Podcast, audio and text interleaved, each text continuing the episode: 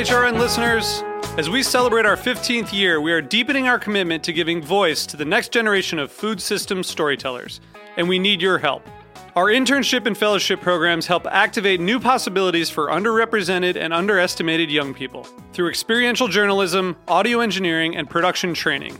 Through these unique programs, H R N helps food equity stewards build essential workforce readiness skills that expand their potential and foster economic mobility. Please consider supporting these critical programs. And with a minimum donation, you can be entered to win a dinner for two at an amazing restaurant in one of eight cities and tickets to a concert at a great venue in one of those cities. We have incredible partners across the country who have donated as they also share our passion for helping to educate the next generation of food system storytellers. Check out heritage radio network dot org slash fifteen to donate and enter to win today.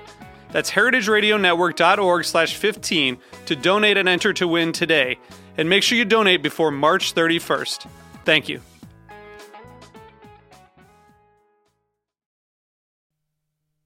Today's program has been brought to you by Cain Vineyard and Winery, a Napa Valley winery committed to respecting the soil and dedicated to the creation of three Cabernet blends.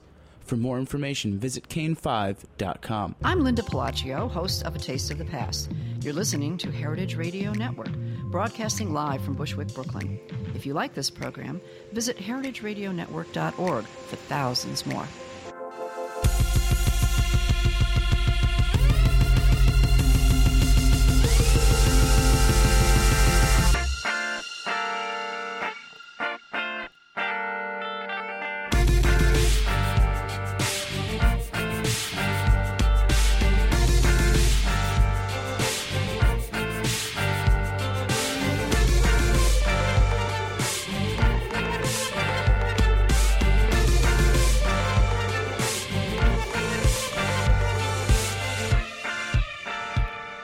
Welcome to the food scene on heritage radio network dot org. I'm your host, Michael Harlan Turkell, here today with a very special guest, the doyenne of desserts, Dorie Greenspan. And it's not often that I get to say to somebody that, oh, yeah, we met in that hair salon.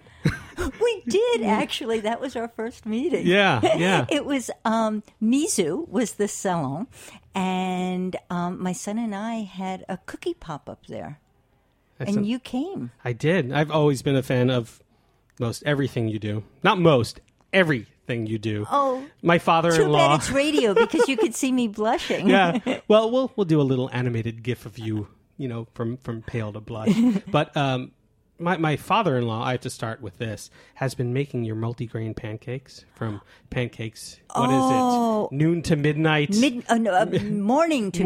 Morning to midnight. Pancakes from morning to midnight. That's right. Those are good pancakes. Those are amazing. But they, they have been a staple of our Christmases, of uh, whenever we can get them to make them. Oh, how great. So, oh, thank you for telling yeah, me that. Yeah, absolutely. So, Joe, that's for you. Um, this book that came out, Baking Chez Moi. We're not talking about pancakes anymore. No, no, no, no. We're no. moving on to Baking Chez Moi. Uh, what is this? Your dozenth? No, actually, uh, it's my eleventh. Eleventh. But one day, I hope we'll be together talking about a baker's dozen of books. Oh, that absolutely. Would be fun. Yeah, well, that would be that's fun. That's two more, right? Yeah. Right. This book is kind of amazing because it, it, it's such a glimpse into your life. Where I feel like you've you've worked with so many amazing people in the past, collaborated with Julia Child, Daniel Boulud, Pierre Hermé. I've been very lucky. Very, very amazing. But you've been so th- humble and at the same time have been waiting for the right time and opportunity to kind of release this trove of treasures. Why now? Um, thank you, by the way. um, blush again. Um, this book, so I... It's interesting. I have the, my last three books. So Baking from My Home to Yours, which came out in two thousand six. Around My French Table, two thousand ten, and now Baking Chez Moi, two thousand fourteen. I'm a slow writer, by the way. It's like, you know, every uh, four... I know how long cookbooks take. There's oh, I know no way you do. It's right. slow. Right. Well... um, it's methodical. Thank you. Um, those three books I think of as kind of... I'm never going to write a memoir. I'm never going to write an autobiography. Um, but I feel like these three books taken together are... Uh, kind of my culinary memoir. They're they're they're kitchen. They're like kitchen journals for me. And this last book is it's very interesting to me because it's the it actually surprised me. And when you've when you're my age, a woman of a certain age, and when you've been doing this for so long, to still be surprised is wonderful. And that's, I mean, that's why I love the work that we do. Yeah. Um, but the book surprised me because I th- thought, I mean, you know, I'm in love with France. I lived part-time in Paris, have for almost twenty years. Um, and I thought I was going to write a book that would be more about French patisserie, you know, the beautiful polished pastries of France.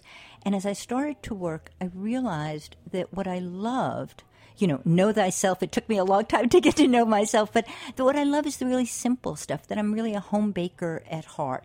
And what I was able to do with this book was to collect recipes from French home bakers and to discover, and it was a discovery for me, um, what I think of as a parallel universe to that fancy French patisserie, the stuff that we think of, the Gâteau Saint-Honoré, the beautifully glazed and finished pastries, to discover a kind of parallel universe to that, that I, for lack of it really having a name, think of as French comfort baking. Yeah. And so as I was getting these recipes and working on them and loving them, um, I knew that this was this was the book. Yeah. When, when did that become comforting to you? Do you remember that first French pastry you ate?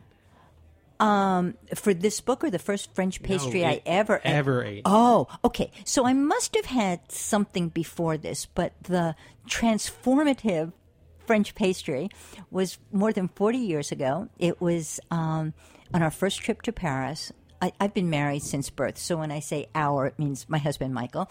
Um, it was our first trip to Europe, and Paris was our first stop. And the first day I was there, I had this tiny little strawberry tartlet. It was like the, not even the size of my index finger. Um, and it was... Just it had room in its little, it was a little barquette, a little boat-shaped tartlet, and it had room for three little wild strawberries. And I took a bite of that, and I had never tasted anything like it. Not, I had never tasted vanilla like that, the butter in the crust, the the deep flavor of those tiny little strawberries. I was hooked. That was it. Yeah. I think it's funny. A lot of people associate, obviously, croissants with French pastries, and that, that seems to be a gateway, but... There, there's so much more, obviously. There's and, so much more. And so much more intricate and, you know, versatile things that I wonder what the first, you know, pastry of that ilk most people eat are. And in my head, it is a croissant. Oh, that's interesting. Okay, so had you asked me before before you could get croissant at, I don't know if you can get them at Dunkin' Donut, but, you know, before you could get I think them you at, can, at yes. Well, there you go. But before you could get a croissant at, at you know, the corner beanery, um, I might have said an éclair. Mm-hmm. That that might have been the f- fancy gateway pastry to, or cream puff. Yeah. You know, maybe. I don't know. I've never thought about that. That's interesting. Because then I, I wonder after that, what is the first kind of French pastry most people try to cook? Or what was the first one you attempted? So, um, actually, I made croissant early on. But and all day and all night and the following day. Um, but they were fabulous. I don't know. Um, I want to say tarts. I want to say the tarts might be the first. But, you know, here's what's so interesting. We Americans... are such fabulous home bakers. Those of us who bake and who love it bake all the time. We'll spend an entire weekend making something. We'll be excited. We're project bakers. You know, we're ambitious. We're um, enthusiastic and energetic home bakers. The French are not. Um, when you're invited to someone's home for dinner, you get some... fabulous and fabulously expensive. I mean, you you feel like, you know, they've saved up all week to do this for you. Um, pastry from a pastry shop. French people don't bake, they buy. And it was years before I got to find out that they do, in fact, do things other than go to shops to buy stuff, but they never do it for company. So French people bake for their families, for people they really consider close friends, close as family. And, you know, I began to wonder, like, my wonderful friends, what were they having on Tuesday night when it was just the kids, you know, and and they weren't entertaining, you know, in the dining room? What were they eating around the kitchen table? And that those are the recipes that I was able to get for Baking Chez Moi, but not easily. You know, these, I would ask friends, friends, people I'd known for years. I'd say, oh, you know, I loved that little apple dessert that you made the other night. May I have the recipe? And, I, I, you know, it, to each one, the, the, from each one, the answer was the same.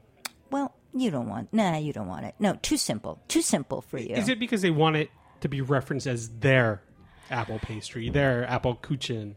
You know, I don't know. At first I thought, okay, so here's a part of French culture and etiquette that I've never run into before. There must be the, oh, no, it's too simple rule, or the dance, you know, the somehow, you know, you have to ask three times and then I'll give it to you, wave your magic wand, you know, kneel, beg, plead. Um, I don't know. I think that there was this idea that it really was too simple. It wasn't false modesty. It was modesty, but it wasn't it wasn't false, because each time I got the recipes, they were simple, but they were fabulous. You know, I, I thought one of the more fascinating things was the definition of cake in France. Oh. That, that there are so many, that there's a cake, you know, uh, and then there's a travel cake, but it's almost like this, you know, such a versatile thing that it feels commonplace. It's, you're so right. So cake, if, if you think of a fancy cake, you know, a layered cake, a glazed cake, a filled cake, that's a gâteau. That's pretty much a gâteau. It's round. That's loaf cakes are actually called cake, cake. And um, a sturdy loaf cake can be, I love this term, it can be a weekend cake, or it can be a gâteau voyage, a travel cake. And it seems so evocative. Um, it may just be a lemon loaf cake. It may just be a pound cake with some sliced apples on top. But when you say it's a gâteau voyage, and the voyage might just be to the park for a picnic. But um, the French don't have as many words in their language as we do, and they use them pretty precisely. And so when I say cake just in conversation, um, I have to be very careful because French people will think it's a loaf cake. Yeah. I mean, so there is precision in calling what specific kind of cake it is. Yes. Um, which leads me to this next part. The people you reference, the names you drop, aren't necessarily Pierre Hermé, though he is included in this book, but it's friends of yours. It's, yeah. It's Odile. It's uh, it's Martine. Exactly. There are two Martines, yeah. Right? There's oh, so here's my, my, my favorite. I drop, if if you want to call it name dropping, the name of Laurent. So, um, Laurent is a hairdresser. He's not even my hairdresser. He has the chair next to Isabel, who cuts my hair, right? But he's a fabulous, he's just a great cook, and he cooks, he works all week and only cooks on the weekends. And it's only because there are smartphones and he takes pictures that I discovered what he makes on the weekends. So I would kind of time my haircuts to get there when the shop opened and Laurent would be coming back from the weekend. And so he gave me a recipe that I have just been using over ever since I got it. It's um, in the book. It's called Laurent's Slow Roasted Spiced Pineapple, and it's pineapple that's cooked in a slow oven for two hours, basted with jam, orange juice, and booze. You could use more orange juice, but it's really good with booze. uh, so whatever you have, and, and Laurent says, oh, whatever you have in the house, rum, whiskey, um, Armagnac, cognac, um, and then every spice that you have in the cupboard. And what you get is almost candied pineapple, and the syrup is so delicious. And there's always extra, so you can pour, pour it over vanilla ice cream or put it in a cocktail, or it's just, it's great. But I love that these recipes came from so many different places. And so, yes, Pierre Hermé is in the book, but so is Laurent. Yeah. Well, let's talk about Martine, because the, the cake or gâteau that he makes, de Savoie, um, or Savoie. The, the Savoie, and it's Martine is she. Yeah. She's got an E ah. at the end of her name, yeah. I mean, that's a very traditional cake. Oh, I you know, I I should look it up, but it's, I I want to say seventeenth century was the... Oh, even earlier, thirteen fifty-eight. Oh, you did your homework, thank you, thank you. And it's normally made in um, in a ring mold, what we would think of as a, um, as a Jello mold, and what the French call a savarin. So often um, a, ba- uh, uh, the same dough that's used for baba or rum is made into a savarin, and it's that that ring. And so that's the mold that it's normally made in. And when Martina, because she, Martine's really a good cook, and um, and one of one of my one of one oh I just got lost in grammar. one of One of a few of my friends. No, I don't have many. Okay, I'll, you can let me go around. Let me go around. Wait. Okay, so um, I don't have many friends who bake, really bake at home in France, but she does. And so I really wanted her to share a favorite recipe with me. And she said, the Gâteau Saint-Honoré. She said, it's the cake of my childhood. It's what my mother always made. It's a very, it's a sponge cake. It's very white. Um, and she said we used to just have a pot of jam on the table, and we would cut slices of cake and have cake and jam. And when she gave me the recipe, it was to be made in a Savarin mold. And Martine won. I think of Martine Erringer, who gave me this cake um, as the second Martine in my life. The first Martine in my life lent me the ring mold. Um, and when I came back to America, when I came back to New York to test the recipe, um, I made it in a bundt pan because I thought that would be the easiest for all of us to find. And it's great in a bundt pan. It's a, it's a stunning-looking photograph. Thank you. Oh, coming from you. Yeah. Thank you. Um, but... I think it's stunning because it's so plain. I love cakes and desserts that are yeah. really... But aside from it having that legacy, it has this dignity to it, too. That, you know, it's it's so simple, but it, it's so satiating, um, which the majority of these recipes are as well. But I want I want to talk about Odile, because we already talked about glazing fruit. And you think of an upside-down pineapple cake, but with fresh oranges. Which are not, yes, this is also, oh, so Odile is, Ber, okay, here, you want a family tree? Bernard is married to Martine I, and Odile is Bernard's sister. And she was, I had invited the whole family for, for dinner, and Odile came, and prompted by her brother, I think, instead of bringing chocolates or flowers, as French people often do when they're coming to your home for dinner, she brought a recipe, which is like the best gift you could ever give me. And it was for this orange cake, which is a super, super plain cake um, that when it comes out of the oven, it's just a little round cake, um, low, as most French desserts are. Um, when it comes out of the oven, you drench it in orange syrup, so orange juice and sugar. And then when I made it, I loved it plain, but I thought, you know, as good as it is plain, if I just put a little fruit on it, it could be like a dressy company dinner. And so it now had, what I did was I poached some oranges and used the poaching syrup as the soak for the cake, and then put the oranges on top. And if you cut them in how many sides? I think it's five sides, and you piece them together like a jigsaw puzzle. It's so pretty. If you can use grapefruits, you could use tangerines, you could use blood oranges.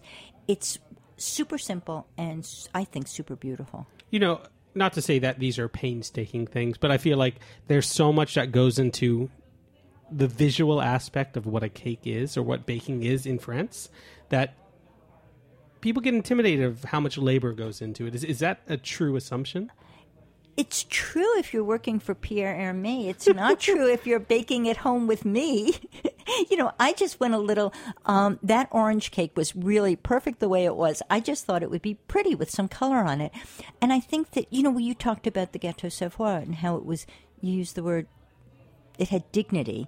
Um, it's just a bundt cake. It has nothing but powdered sugar over it, only if you want to. And I think you make decisions um, in baking. You can be, um, you can bake like a pastry chef, or you can bake like a home baker, and they're both pretty fabulous. And if you bake like a home baker, um, it's not so painstaking. I've given up frosting. I mean, I do it now and then, but I don't. I don't glaze. I don't decorate. Um, I find that I'm. The more I bake, the simpler what I bake is. And I'm happy with it. Well, we're going to take a quick break on that and return to Dorie's kitchen. Bring it back to yours. You've been listening to The Food Scene on heritage radio network dot org. We'll be right back.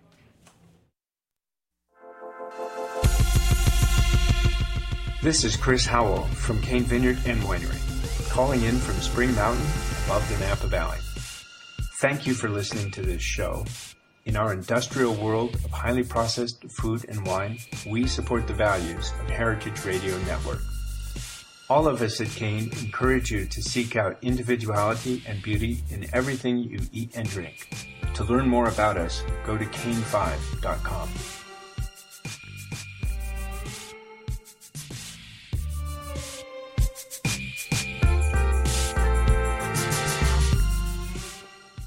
Hey, and welcome back to the Food Scene on heritage radio network dot org. I'm your host, Michael Harlan Turkell, here with Dorie Greenspan, Baking Chez Moi. And it's true.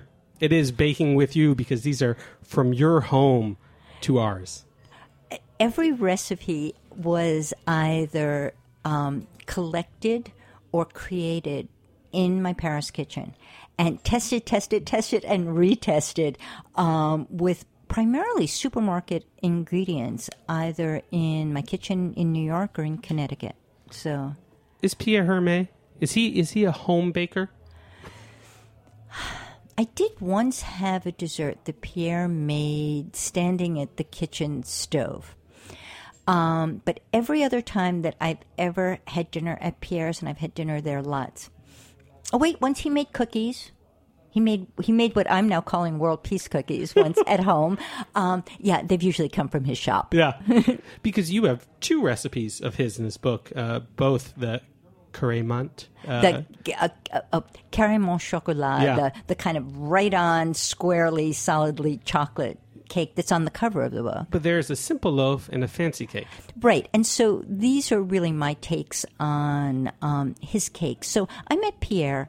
Um, He says that we knew one another when we were born, but that's not true. I think we met in ninety-one, so we know each other a long time. And I learned so much when I worked with him. I mean, we did two books together, and it, it was an extraordinary experience for me. And one of the things I learned, and now it seems so commonplace, but when Pierre told me this, it was new, was how important salt is in desserts. And the Carrément Chocolat is a cake that he makes. Um, Carrément, carré is square. And so his cake is square. Mine's round. Um, and it has, it's a, the combination is chocolate and salt. And I, I talked to Pierre about a recipe for Carrément Chocolat in which, and this is genius, he melts the chocolate, puts fleur de sel in the chocolate, and then freezes it, and then chops the chocolate into bits. So in the simple loaf, the the chocolate bits are scattered throughout the cake, and they don't quite melt. So, I mean, just think of them as like the best, best, best chocolate chips you've ever had. Um, I use um, great, I use Valrhona chocolate is, is the chocolate that I use from um, my recipes. And so like great Valrhona chocolate with fleur de sel, it's unbeatable. And then in the fancy cake, I took the simple one. He his cake has um, a mousse and a ganache and um, a cream, and it's amazing. Mine is the simple cake with a, a chocolate pastry cream filling and a chocolate glaze, just ganache that you pour over it. But I took that idea of freezing the salted chocolate and then cut huge, not huge. Who wants huge in baking? um, I make large shards, just like slivers and shards and pieces of chocolate, and put it on top of the cake. And so while you're meant to eat it with the cake, um, what I usually do is like pick at the shards, nibble them like a candy, and then eat the cake. It's just the combination is wonderful. And so those, yeah, those are inspired by Pierre, as is. Pierre does, um, probably his most famous cake is the Ispahan. So it's the combination, I call it the trinity. It's my favorite. Of, uh, it's so amazing, of rose, le- rose, lychee, and raspberry. And so the traditional strawberry cake in France is called the fraisier. And it's usually a very thin layer of genoise, sponge cake, cream, whole berries, and then genoise on top, and often like almond paste, colored green. Not my favorite color for dessert, right? On top. And so I took every French homemaker's favorite cake, the yogurt cake, and channeled Pierre and put rose flavoring into that yogurt cake and then used strawberries in the center. It's a great combination. I mean, I I love going to his shops and having the Ispahan, but he's somebody you know. And what, what's kind of amazing about this book, too, is that you also, you know, uh, talk about someone that you don't really know, Alexander Mika. Oh, oh, yes, this is the only thing that will ever tie me to Brigitte Bardot, right? I mean, how often do we get to say Dorie Greenspan and Brigitte Bardot in the same sentence? So, yes, he was a, um, a he had a pastry shop in Saint-Tropez in the fifties. Must have been the fifties, yeah. And um, Brigitte Bardot was filming in Saint-Tropez. It was her first film. Roger Vadim was the director. I think it was his first film. Alain Delon, Jean-Louis Trintignant, they were all unknowns at the time. And they're filming, and Alexander Mika had the shop across the street from where they would film. And he would supply lunch. And he made something that was um, the Tarte Tropézienne. I don't know what he called it at the time, but it's um, a very lean, not very rich brioche, and it has a cream. In the south of France, it's usually, the Riviera, it's usually um, flavored with orange flower water. And so the brioche is made like a big hamburger bun, and you cut it in half, and you fill it with that cream, and it has Um, pearl sugar, I think of it as IKEA sugar, you know, that Swedish sugar on top of it. And that became the crew's favorite dessert. And Brigitte Bardot said, you should call it the Tarte Tropézienne. And he did. And now everyone in Saint-Tropez does. It's you walk through those streets in Saint-Tropez and every other shop has a tart. But his was the original. Can I call you the Bardot of... Uh... Baking? Uh, of Brooklyn right uh, now? Baking, yeah. I, yeah. Oh, please, would you? Please. Absolutely. New moniker for you. Throw out the doyenne. You are the Bardot of baking. Yay. I love it. Thank you. Can't wait to tell my husband. You know, it's amazing. You talk about all these specific people and what they do in their homes, their shops, but then there's also this sect of people, the Alsatians, who show up over and over again. Over and over again. So I am... Those con- pesky Alsatians. Oh, no, those fabulous, fabulous pastry chefs and home bakers and and candy makers and jam makers. I So there was a, a time when every pastry chef I fell in love with, and, well, I actually fall in love with everyone I meet, but... um They all came from Alsace. I was convinced that Alsace was like the birthplace of pastry. Um, Pierre's an Alsatian. Um, they have such great desserts. So Alsace, which is eastern um, France and kind of passed back and forth between, kind of ping-pong between um, being part of France and being part of Germany, is the only part of France that loves cinnamon. There's a there, there was um, somebody once told me a story that after World War Two, when the French were able to go into the ware you know the stockhouses, the warehouses, and see what was left, um, the only thing that hadn't been eaten by by mice was the cinnamon, and so they determined that the the mice were French. um, so Alsace is like uh, it's it's like. It's the Christmas all year long in Alsace because they use those wonderful spices. It's the um, region where streusel is put on everything. Everything gets sprinkled with confectioner sugar. It's, I think, it's it. It could be home for me. I love it there, and I love what they do in baking. And so, yes, I have the tart flambé, the apple tart flambé. We went to. Um, We went to a restaurant that serves only tarte flambée. So it's essentially pizza dough, um, rolled super, super, super, super thin, and traditionally topped with fromage blanc and bacon. And... Onions.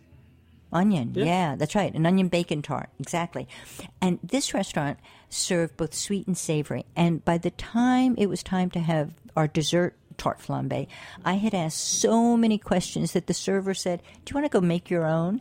And so I got to go make the, make my own dessert and learn how to make a tarte flambée that, that afternoon. It's it's just, it's really fun, great for parties. I mean, we're in New York. Cheesecakes are you know, a, a staple here, but the Alsatian cheesecake with the fromage blanc and the eau de vie and the rum-soaked raisins just sounds... It's great. It's great, but it's so different from ours. So it's very low. As I said, most most French desserts are fairly low.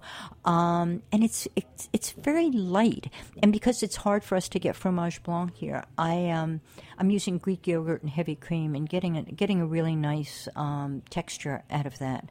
But I also put... So um, when, when Kraft um, cream cheese... came to Paris. So cream cheese has been like a cult ingredient, right? I carried more cream cheese across the ocean than um, Pierre Hermé used to ask me to please bring him some. So I brought cream cheese, and I would like I'd go like ten pounds at a time, and I kept some for myself, and I made a New York cheesecake out of it, um, and that's like four times the size of, you know, in height that anyone would ever, in France, would ever make a cheesecake.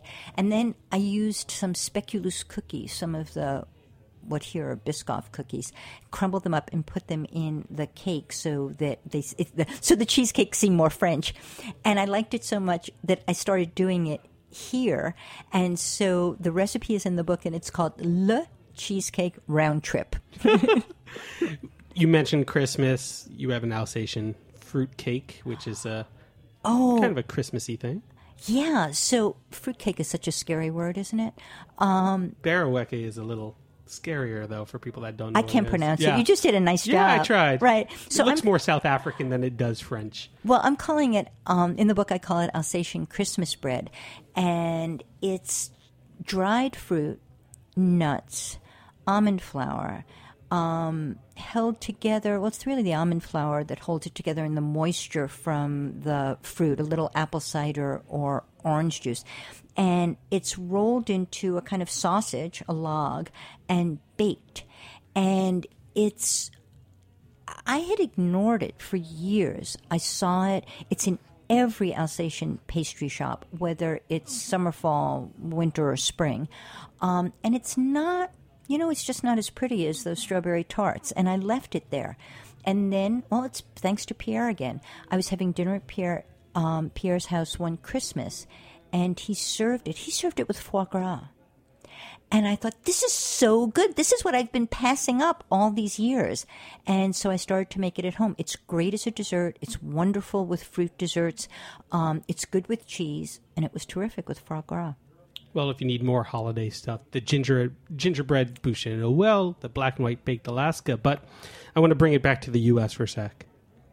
You have less whoopies, which I think is hilarious. So let people is. get into that. It is hilarious. But tell me about the chocolate chip cookies. Oh, so in in in France, if you say if a French person says cookies, it means only one thing. Chocolate chip cookies. So when I would talk about the cookies that I'd be making, I could see kind of my French friend's eyes glaze over, and they're thinking, we don't know what you're talking about. Cookies are only chocolate chip cookies.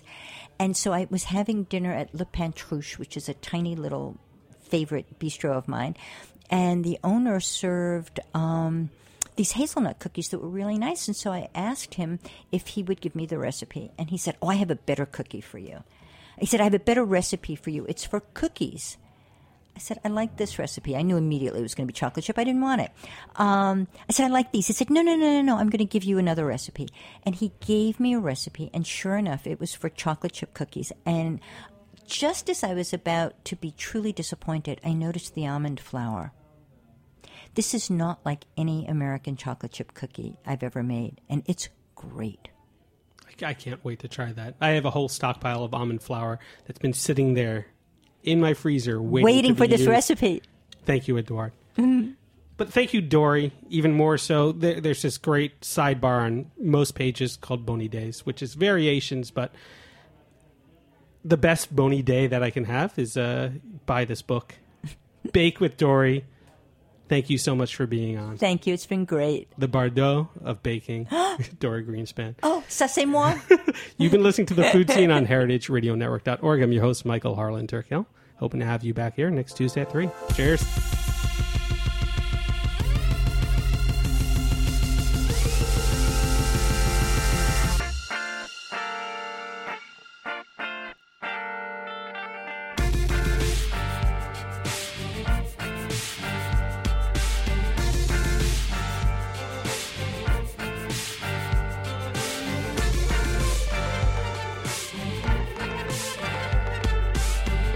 Thanks for listening to this program on heritage radio network dot org.